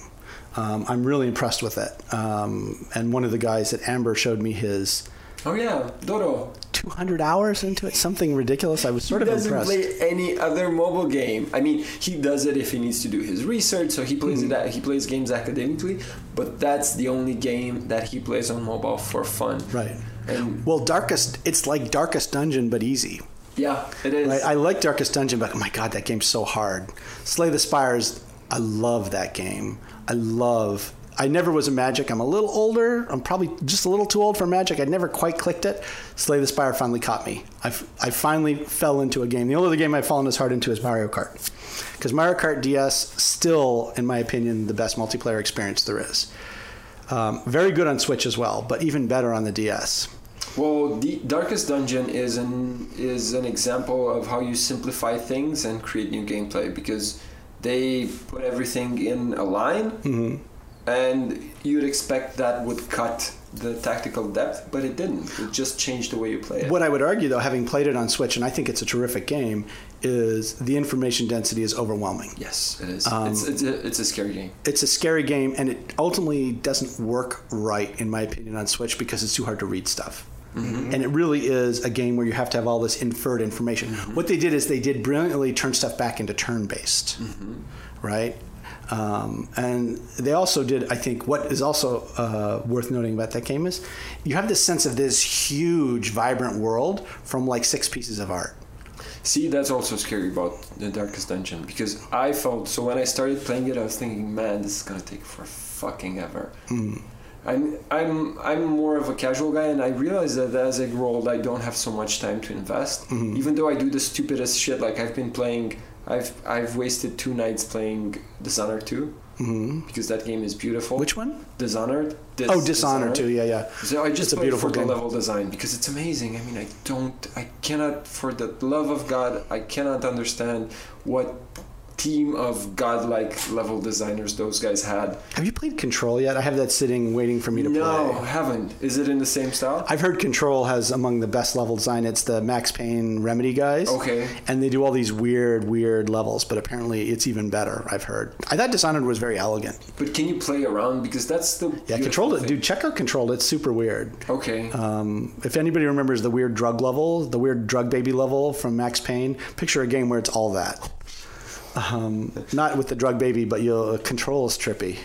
It's wow. super trippy. Okay. Okay. So I'm not. I'm not playing. the The reason why I'm playing, and I'm amazed at Dishonored, is how they do. How they think about all the ways in which you can complete a level and then intertwine them because it's a game of systems Right. and systems when systems start working together they create emergent gameplay So I played Dishonored one, and the game that that makes me think of is Bio, um, is um, Bioshock bioshock yeah it has a lot because they did a lot of that, and I know some guys who worked on it, and they talked a lot about they were they had to have like five ways to solve each encounter. Um, you could combine the weapons in different ways, and ultimately. The thing with that is you just have to signal to the player that they know that you can do stuff like that, so they're impressed with all your hard work. I mm-hmm. missed that on the first Bioshock, and then one of the guys is like, "No, dumbass, it's this," and I was like, "Oh yeah, that's super cool." but it's good to remind the player, "Hey, dumbass, look at this awesome thing I did." people are going to explore like if you tell them look there's different ways of doing this, people are gonna be like, yes, I'm Yeah. gonna try it. I'm gonna explore it. Well, the classic device on that, I'm sure people can remember this, is you get the really high-powered character, uh, like God of War. One of the, I think the first one did this. Is you're super powerful. You get one little encounter, some god yells at you, and then you're stuck with like the crappy little wooden sword, and you have to earn all your stuff back. Uh, and that's sort of designed with that same sort of principle. Um, So we, we used to anyway. have, we had we used to have a saying at Game Gameloft. Dan Teodorescu taught me this. So he's he's founded Metagame. In the meanwhile, I met him. He was my he was my boss at Gameloft. Brilliant designer, um, and what they did is they would throw everything at you in the first five minutes. Right. Because you'd see the game and you'd be like, "Fuck!" yes, that's a great. That's It's like a power trip. It's, it's especially for console. That's a great way to do it. Shock and awe is what we called it. And this is you hide your bad levels. You hide your bad levels in the middle.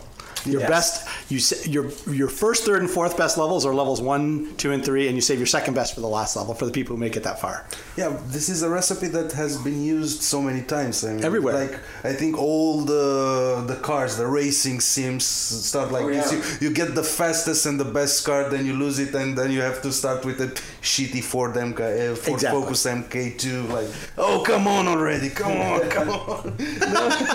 but they give you this adrenaline, and they show you like, look, this is where you will get. Uh, 100 200 hours Yeah, into a- the game it's a promise and, of awesome. yeah, and they give you that adrenaline. I mean, this is what they do. They give you that fighting stuff, everything crashing, exploding. You're like, what the heck? And Oh then my you're like, god, am I gonna do this? Yes, you're Yeah. gonna do this, but it's gonna be like 20 days from now. Yeah. So one of the interesting things you guys are talking about something good. Yes, I agree with what you're saying. There's another interesting pattern in console. Um, if people out there be honest, how many games you played the first three hours, the first three hours of, it blew your mind. You never finished, but you still like that game and feel good about it. Oh yeah. so many. So many, and it's embarrassing. You're like, if you think about it objectively, you're like, that fucking game tricked me. Mm-hmm. Right? They only had to make three hours. Like on mobile, you don't get to hide because it better stay fun because mm-hmm. it's so easy to switch over. I But think you know what? I think that's because of. I, I think it's also because of player typologies. So here's here's. I used to like story games. I no longer like story games. Because you've gotten bored with story. Well, that and also I realized I realized when I was playing Firewatch, super good game, brilliant narrative. Buddy made it. I have a buddy who made it. Campo Santos, Campos Santos, he was one of the two devs. That was a five person team, I think. amazing, that's beautiful game, Gorgeous. So, so I started playing that. They give you the intro, super like, it's not visually uh, impressive, but it's it kind of made my made the the hair on my back kind of stand up. It's visually, be- it is impressive. it's It's, not effects. It's beautiful palette. But not, but not the starting. Because Yeah. if you if you, if you remember, the intro is pure text. You did this. You did Oh, that. we're talking about how you part, lost yeah, your wife. So right. that made me. I'm sad. I'm going in the forest to be all alone in a watchtower. Yes, yes. So it hooked me. But then I had to go to sleep. Had a big day after that. So next day when I came into the game, I was like, okay, I kind of remain, remember the feeling that I had. I'm gonna start exploring the game, and it hooked me again because this time around, it got me into the you're in the tower, someone's broken into your tower, so on. Hmm. Had to quit again.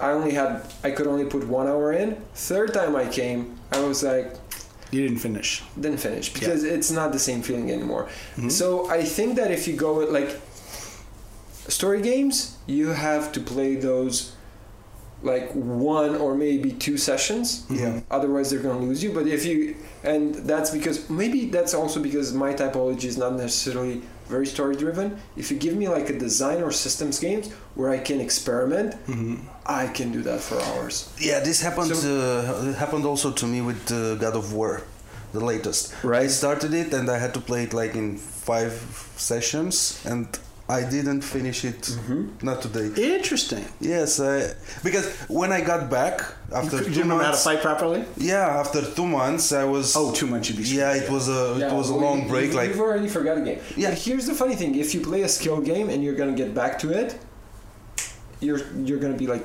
right back in. I play a lot of World of Tanks, and I quit because I don't have the time. So I quit for months. Go back in. Take us a while until I get my. Yeah, but you had months into it, dude. But Here's yeah. the key.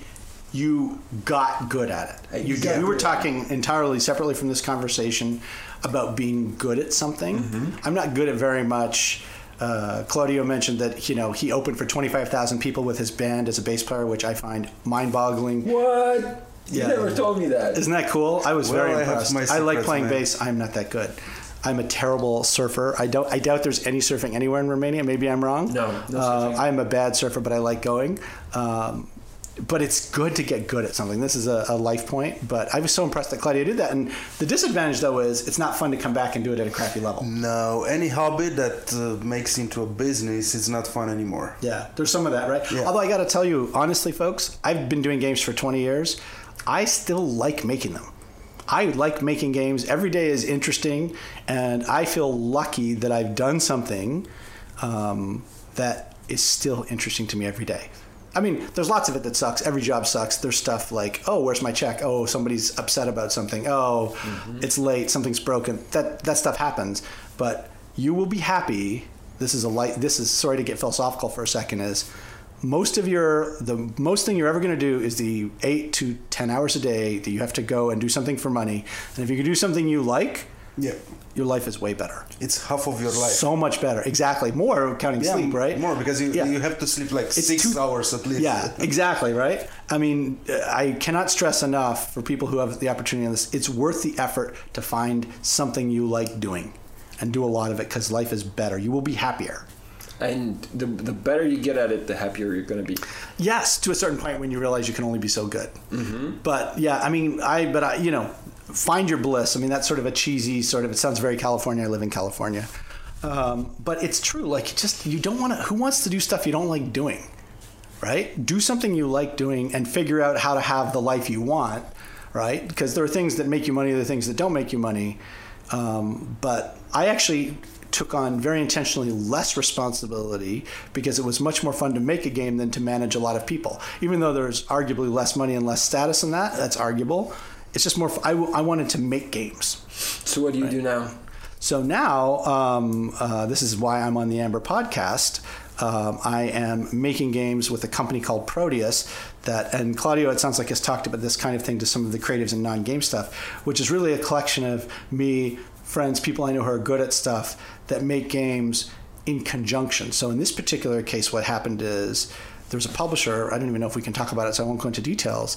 That I knew, and um, I had been looking at Amber for another project. They liked Amber a lot, and so basically it made sense. So basically, I'm developing a game with Amber, and it's weird because I'm not obviously in Romania. Um, but we're working together. It's sort of typically in games, you can be the developer where everybody sits together and interacts every day. There's a publisher who may hire a company like Amber to make a game where typically the interaction is every month, and I'm sort of somewhere in between that. Um, but really, it's the way I think of it is I wanted to make games. I've had a bunch of hits, and I get to do the stuff I like doing, which is the design part and something called product management, which I think for the purpose of this audience of thinking of it as how to how does your game get people and make enough money without pissing off gamers. Is that how you describe product management? I think of product management as how do you get a number in a way that doesn't burn the product down. Mm-hmm. Design is about making a toy that's endlessly fascinating. Mm-hmm. Amber likes the word toy for that core game.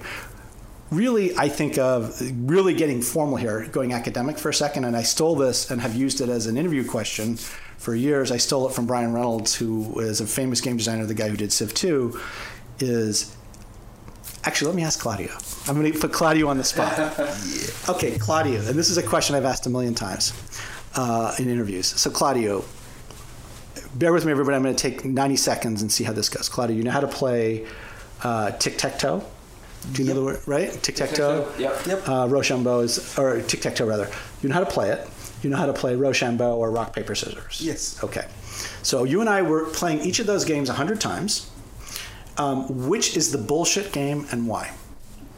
Which is the bullshit game. Yeah. Right. And no, no pressure, The- but my girlfriend, Luana, She got this right. she got this right. This is the easy one. I'm going to ask Claudio the hard one. She's a second. French teacher, by the way. She doesn't play any game. And she's a very nice person. Hi, Luana. Uh, how do you define bullshit? I, I, I, So that's I- actually a good question. Yeah.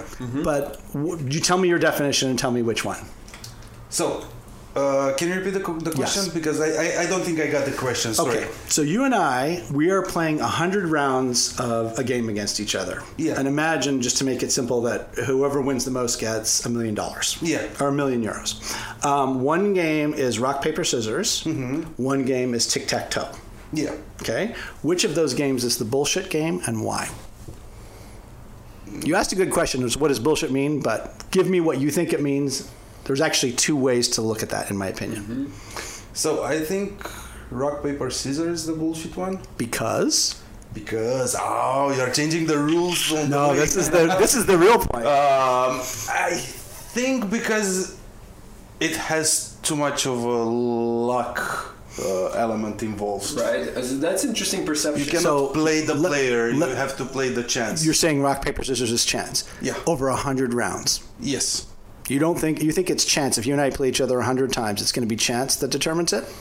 Uh, regular. Yeah, if you play it with me, which I'm not a very scientific gamer, yes, Mm-hmm. it, it will. Yeah, it is chance. So it's. I would argue it's not. There's actually a professional league somewhere in it. So about that, before we give the answer, Yeah. I, th- I heard the story about a guy who was watching his children play rock paper scissors, and one of the kids six no I think it was five times in a row Threw rock. went- well he threw paper, but it's kind of like the same thing, Mm-hmm. right? So and he was telling his kid like, "Do you know how to play this game?" And he was like, "No, no, no, watch this, watch this." So he kept. So by the fifth time, and the kid won because by the fifth time, his opponent thought he had discovered a pattern, and he was always going scissors. So the moment this guy went rock, the pattern was disrupted, and the the other guy was like, "What the fuck are you gonna do next?" So there's like. I don't know if people realize this, but there's a lot of skill in rock paper scissors. And it's funny, Claudio. You, you're in the ballpark, but the game is reading the other person's pattern. Yes. By the way, for the nerds out there, I just discovered that Amber Studios is named after the Chronicles of Amber, which is all about the pattern. So here, a little call out to uh, sort of the nesting of the world. It's all weird, mysterious stuff. No, I'm kidding. But so, Claudio, the point is, that if we played each other, it would be. I guarantee you, anybody who's listening to this, go find two friends, each put in 10 euros, so it's an interesting amount. Play 300 times. Don't cheat. Don't have somebody watching. Whatever. Someone will consistently win um, because it will be about it's Street Fighter. If they're having strong attack, I go fast attack. It is it is disrupting the other person's pattern. What's wrong with tic tac toe as a game? And by the way, we're talking about. So this is an important mention. Noughts and because crosses, maybe. It's it, it threw me off. Okay. Like, there's two versions of tic tac toe. There's there's like the big endless one where you draw, and it's I'm assuming that you were thinking about the other that one, and then there's the Three by three three. by three. I'm thinking of the three by three one. So this is an important this is an important mention because in three by three There's a problem with three by three tic tac toe. Okay. there's only so If you play properly in three per, three by three tic tac toe, you should never lose. yeah. And I, this is interesting because I'm not sure that is tic tac toe called tic tac toe. Yeah, we call it X zero. Yeah. uh, X's and O's. Okay. X's and O's. Okay. Yeah. So that's the problem with tic tac toe is it's really not a game. Mm-hmm. I mean, the only thing that should happen is if somebody forgets, somebody will get a win, and then if And both then- people are smart, it should all be it it, should all be ties. So I'm sort of uh, put Claudio on the spot. I did not tell him I was going to ask him that. So then the hard question, and I, there is this is going somewhere. I promise everybody is if you're a game designer. And this one's hard, so but I still want to ask NCV. So I've asked Gabby it. Um, you're a game designer. You're making a game, any kind of game, board game, video game. It could be for a single player. It could be for hundred players. What is the best number? And it's a real number, an integer. And why? What's the best number? Mm-hmm. What to do with the number? if you're to, you're a game designer, Yeah. what do you think the best number is? And don't worry about this. Like, don't overthink this. I would go with seven Okay, Why? Why? because it's um, I think it's odd number. so there is something good about odd. Yeah. Yeah. Yeah. Uh, it's uh, a lucky number. So there is something good about an odd number. Yeah. Um, I'm going to help you a little bit. What's why is seven better than five, or why is five better than seven?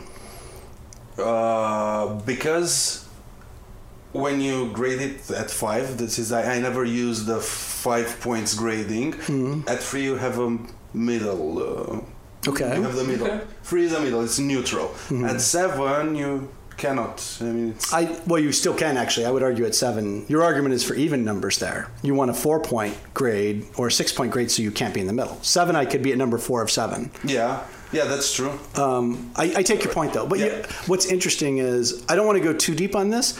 Where I'm going with this, and I wanted you guys to get a concrete example of it, is that with game design, what I would argue is ultimately a game is a series of interesting choices. Actually, the number I would say is 3 I've never heard a compelling answer that's not that. And the reason I use rock paper scissors that way is you could play that forever mm-hmm. right? There is enough game, and three is better than four or five or a bigger number because it, rock paper scissors. If I had rock paper scissors gun, what are the rules? It becomes messy and more complicated. Mm-hmm. With three, that's enough to have a real game.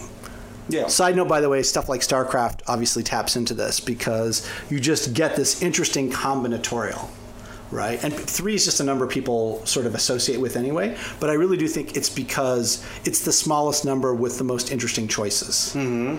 And in games, um, it's capturing that feeling of I'm getting better. There's still stuff to uncover, but I'm. It's this combination of mastery and exploration. Mm-hmm. And then in some games, it's also I beat you, right? Mm-hmm. So I would argue that I beat you. I work. We work together versus I beat you, and I'm mastering it versus there's a lot to learn, and simplicity versus complexity. So there comes a point where everybody gets you become sophisticated enough. You want a game that's more challenging. Um, against a game that's very easy to teach. Everybody's had that experience of a game that's too hard or too easy, right?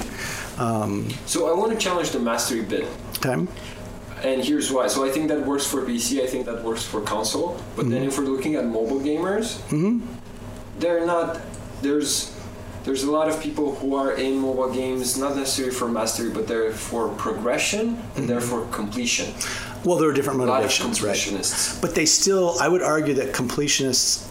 So you're right. In mastery, in that sense, I would say though that really that's a subcategory of exploration, Okay, right? Uh, we can argue that. And completion is progress. Yeah, we could. I mean, we could really get. This is one of those things. Everybody has a slightly different take on it, mm-hmm. But it's the broader point, and I, I've completely lost track of what our original question was. Mm-hmm. we were talking about how do you define what a product owner or what a product manager does because you're, Oh yes, you're product a product manager, guy, right? So that's right. important. So I would say it's a game designer's job to provide an endless series of interesting choices. Mm-hmm. A product manager's job is really fundamentally the business part of it is how to make that a valid business so that everybody can keep making games, which is my core goal. You make enough to have a life you like and you get to keep making games.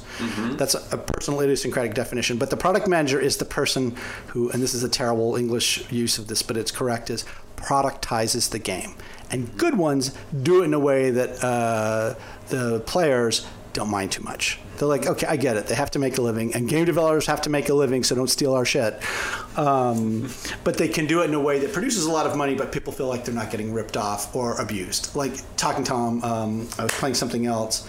Plants vs. Zombies, it used to pay once. Now you pay and you still watch ads, which really pisses me off right? Um, and it's because I paid for it. If I it had always been free, okay, well, it sucks that I have ads.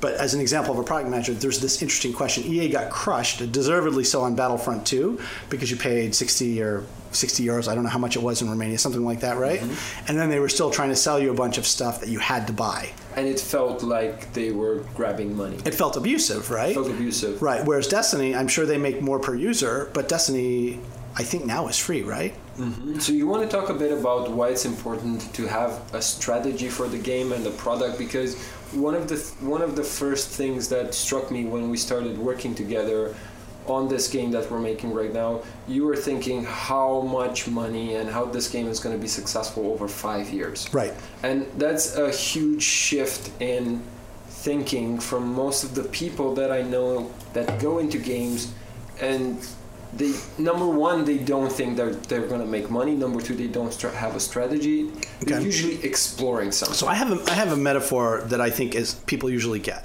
We used to everybody comes into games thinking they're going to make movies, mm-hmm. and really the pattern is now we make TV. oh okay Is that a helpful shortcut? you have to explain that So what I mean is the goal when I make a movie is to have a huge movie and maybe mm-hmm. make a trilogy. Mm-hmm.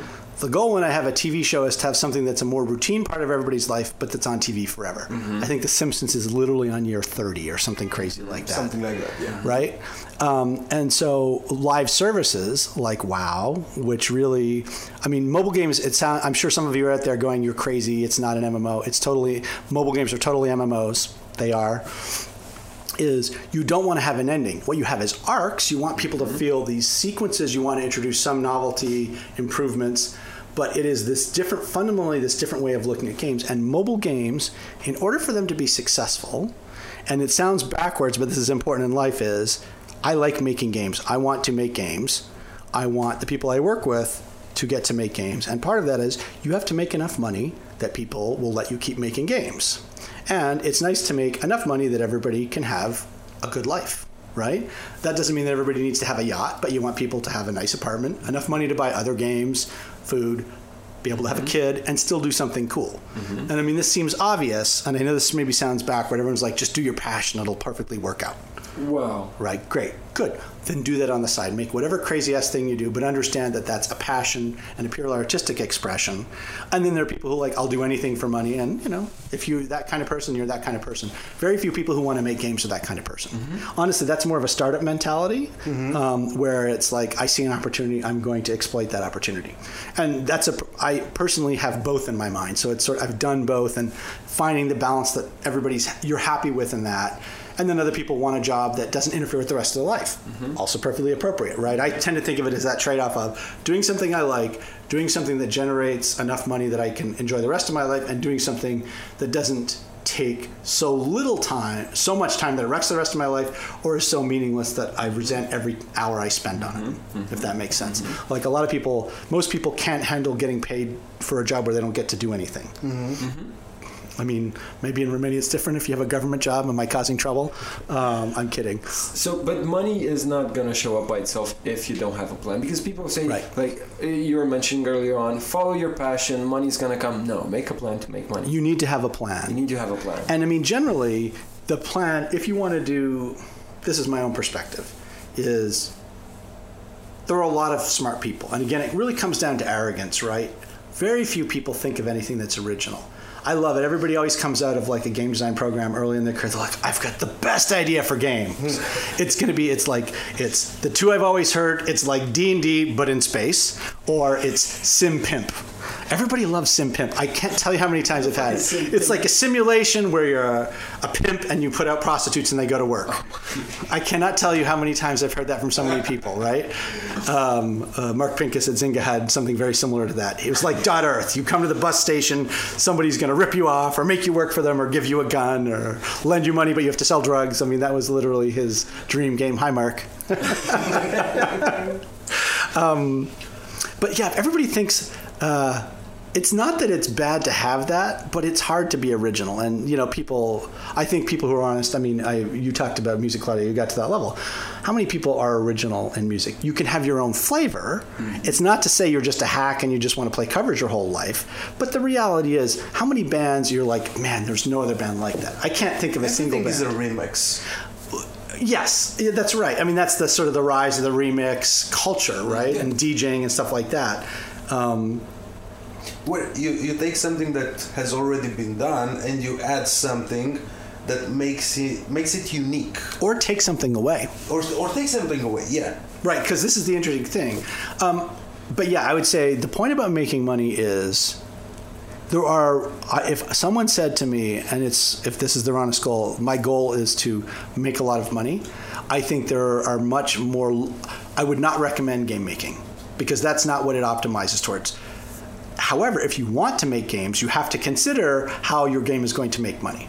Mm-hmm. And so there's a distinction there. Startups, it's a very legitimate thing to say. I certainly have thought this way at startups myself of what is the best opportunity? Mm-hmm. What is the best risk reward? What is the balance of there's something called expected value. Mm-hmm. An expected value, and this is a really valuable concept for anybody who's listening that this is curious about it. Look it up, read about it. But essentially the idea is it's I'm going to use it in the simplest example of how much money can I make times the likelihood that I'm going to make it. How much money will I? So the expected value is like, okay, there's a million dollar lottery. the prize is a million dollars. You could make a million dollars, but the chances of you getting it is like one ten millionth, one ten millionth. Mm-hmm. So that's ten cents of expected value for that dollar of a ticket. It's way worse than that, in fact, for lotteries. But you get my point is you could get it, but it's so unlikely to get it that you should properly value the opportunity much less. And the thing in games is to some degree it's the same thing because remembering that you should assume, and this isn't sexy, but it's true, if you want to make a living in games, your games have to ultimately make money. You can make them inexpensively and you have to make less. You can do something that has a low chance, but if it hits, it's gigantic. Sometimes people will give you money for that. It's worth investments. A lot of startups, that's essentially the math that people are doing. They're saying, yeah, nine out of 10 startups fail, but man, if one hits and is worth, you know, 50 million euros, I'm happy because it only cost me 5,000 euros, for example. Um, and so for games, you have to consider that. And so the weirder your game is, and the more expensive your game is, the uh, harder it is to get to make it in the mm-hmm. first place or to get to make another one. Mm-hmm. And so this is the trade off you make. And again, it is an extremely valid thing. Music, I like music and think about it often, is if you're doing it for fun, make whatever you want. That's super cool. There are a few people who come out, they just do something else for their day job and they make something awesome. A lot of writers wrote some weird shit, had a day job, and we still read their books. Mm-hmm. Um, Samuel Johnson, I think, is a British author who wrote all this interesting stuff.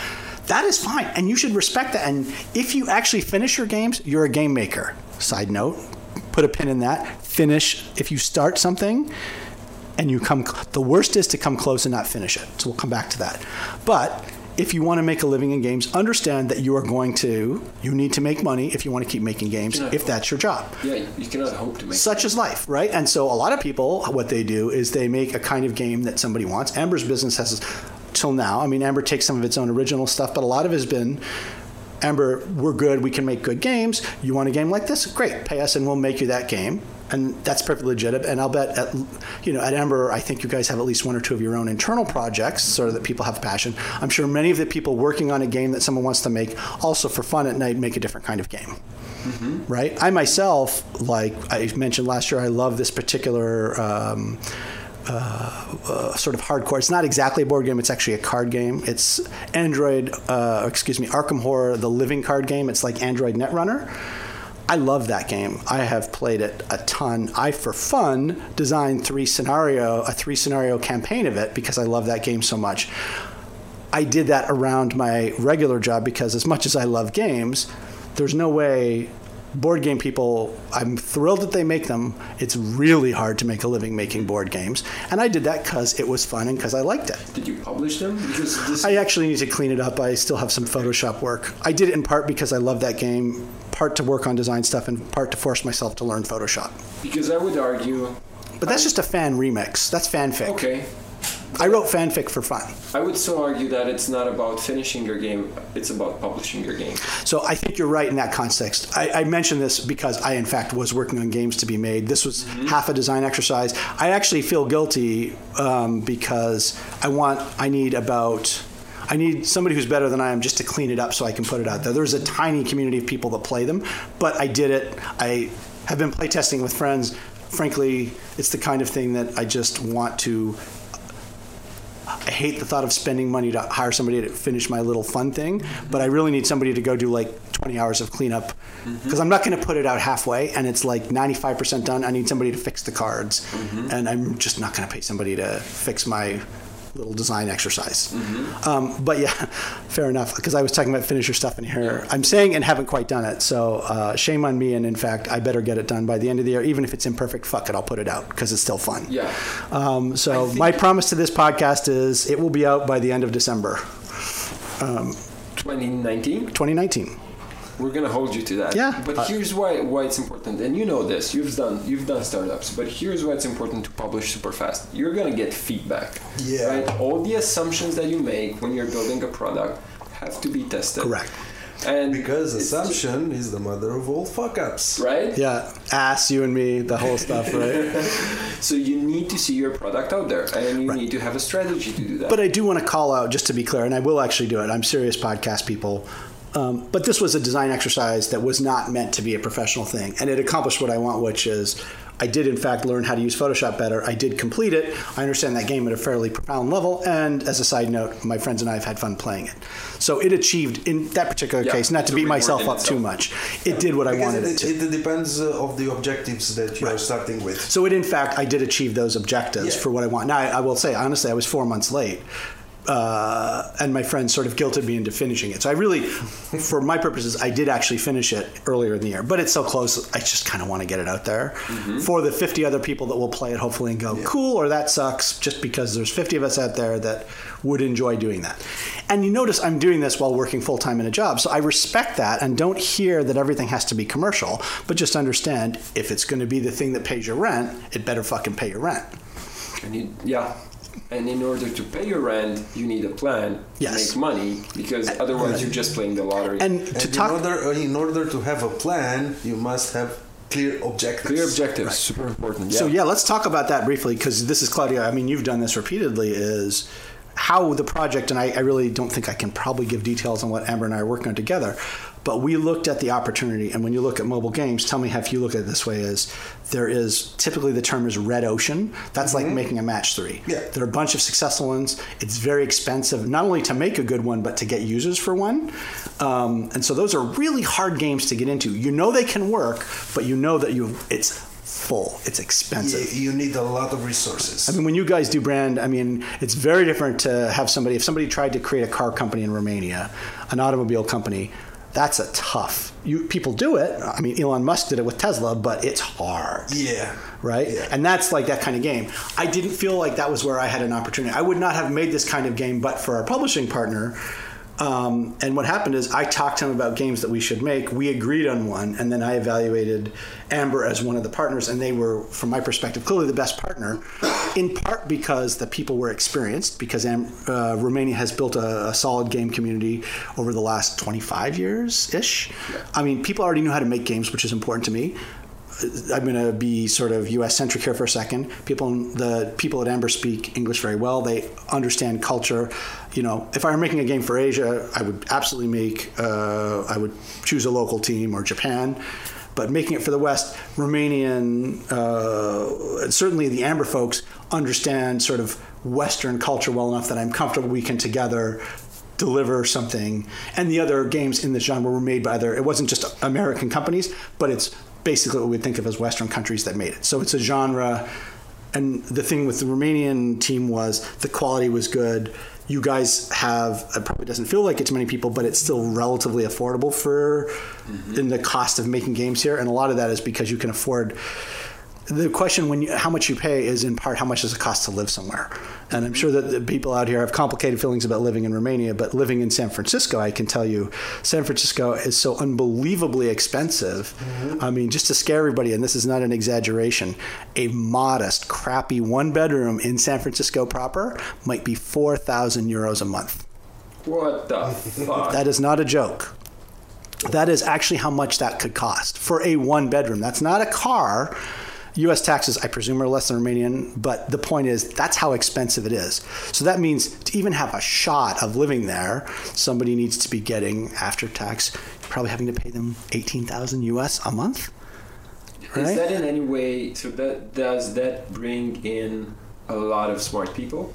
It does, and there. Are, this is an Claudio and I had a separate conversation about startups because as expensive as the Bay Area is, for startup stuff, I mean, I know Romania is starting to develop. But Claudio mentioned there's that uh, the Romanian uh, first one to be a digital billionaire, so that's impressive. Yep. Um, so that's cool. But the thing is, it, there's expertise around it. Like if I want to make mici, it's going to be hard for me to learn that in San Francisco.